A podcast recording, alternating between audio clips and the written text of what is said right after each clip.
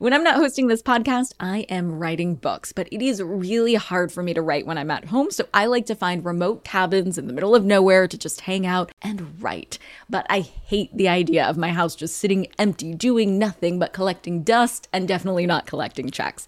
And that's why I'm an Airbnb host. It's one of my all time favorite side hustles. Other popular side hustles are awesome too, don't get me wrong, but they often involve big startup costs. By hosting your space, you're monetizing what you already have access to. It doesn't get easier than that. And if you're new to the side hustle game and you're anxious about getting started, don't worry because you're not in this alone. Airbnb makes it super easy to host. I mean, if I could do it, you could do it. And your home might be worth a lot more than you think. Find out how much at airbnb.com/host. I'm Nicole Lapin, the only financial expert you don't need a dictionary to understand. It's time for some money rehab.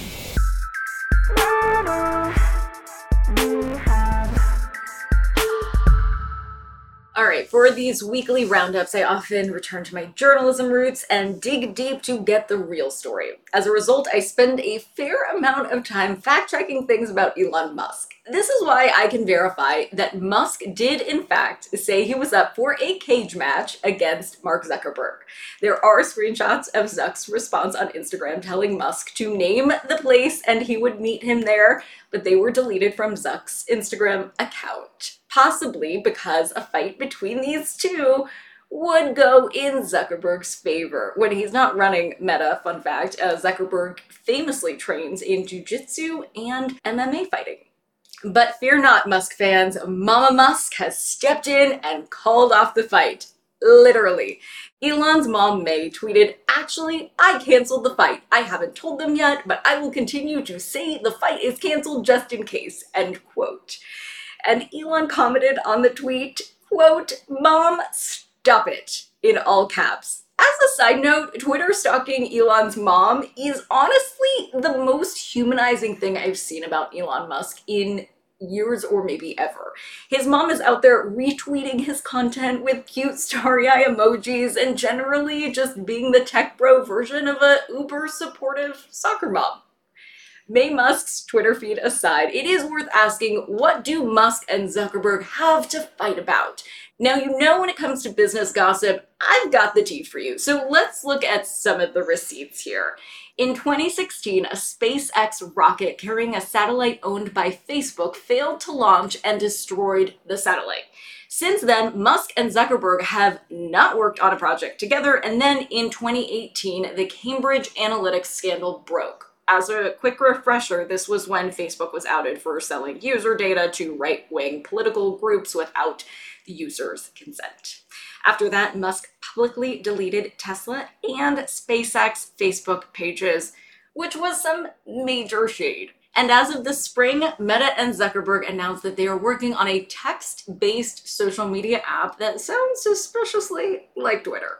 The new venture could set the two CEOs on a collision course for a far more interesting fight than whatever mess would go down in the Octagon honestly, the world might be ready for a Twitter replacement. It has been a hot mess since Musk took over, and believe it or not, Twitter narrowly escaped a worse fate. When Musk was buying Twitter, he got a message suggesting that he team up to buy Twitter with a co star, Sam Bankman Fried. Now, the man who sent the message, Michael Kives, is being sued by Sam Bankman Fried's crypto exchange creditors in an attempt to claw back some of the $700 million that FTX invested with Kives's investment firm, K5 Global. K5 did invest some of that money, notably in SpaceX and The Boring Company, both owned by Elon Musk. And unlike almost every other investment connected to FTX, those investments have increased in value. It's also clear that what SBF was really investing in with K5 was Kives's ability to connect him to celebrities and politicians. All those pictures and stories of SBF hanging out with Katy Perry and Leonardo DiCaprio and Bill Clinton, plus those endorsement deals with Larry David and Tom Brady, those were the result of Kives's extensive connections in Hollywood and in Washington. Kives had been an aide to President Clinton. Before forming his own company, he worked at CAA, Creative Artists Agency, representing high profile clients like Arnold Schwarzenegger and Bruce Willis.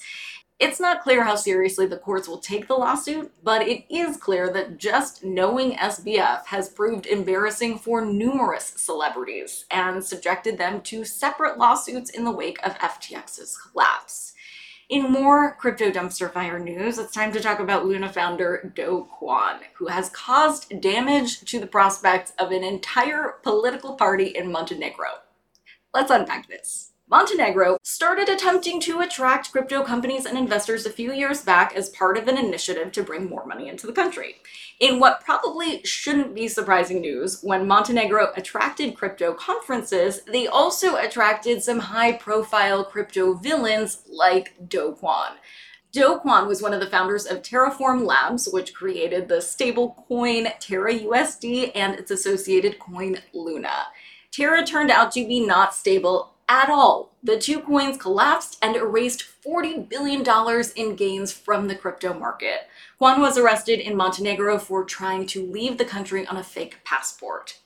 From jail, Kwon handwrote a letter to authorities in Montenegro claiming that he had a very successful investment relationship with the leader of the Europe Now party, and that others in the crypto industry had made campaign contributions in exchange for promises of policies friendly to the crypto industry.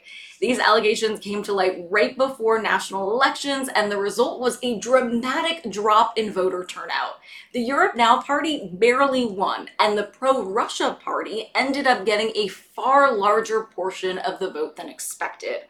While we've seen these sort of contributions for policy scandals play out across the globe, the timing of this particular set of accusations and the increase in the power of the party favoring the Russians is very, very interesting to say the least. Okay, one more crypto scam story. This week, it was revealed that high school students out for summer vacation have phished millions of dollars in NFTs, which they've used to go on spending sprees, including buying Roblox skins, which is basically a costume for your character in the game Roblox. The story teens commit fraud to steal collectible digital assets to buy in game collectible digital assets is like peak scam for me. And they say that kids don't know how to work anymore. For today's tip, you can take straight to the bank. If you have a teen at home for the summer considering opening up a Roth IRA for them, they can deposit as much as they make up to the legal limit of 6500 bucks. So if they have a summer job scooping ice cream in the real world, you can help them set up a Roth IRA and get them set up on a path to financial security that doesn't include digital crime. Money Rehab is a production of Money News Network. I'm your host, Nicole Lapin. Money Rehab's executive producer is Morgan Lavoie. Our researcher is Emily Holmes. Do you need some money rehab? And let's be honest, we all do. So email us your money questions, moneyrehab at moneynewsnetwork.com to potentially have your questions answered on the show or even have a one on one intervention with me. And follow us on Instagram at Money News and TikTok at Money News Network for exclusive video content. And lastly, thank you. No, seriously, thank you. Thank you for listening and for investing in yourself, which is the most important investment you can make.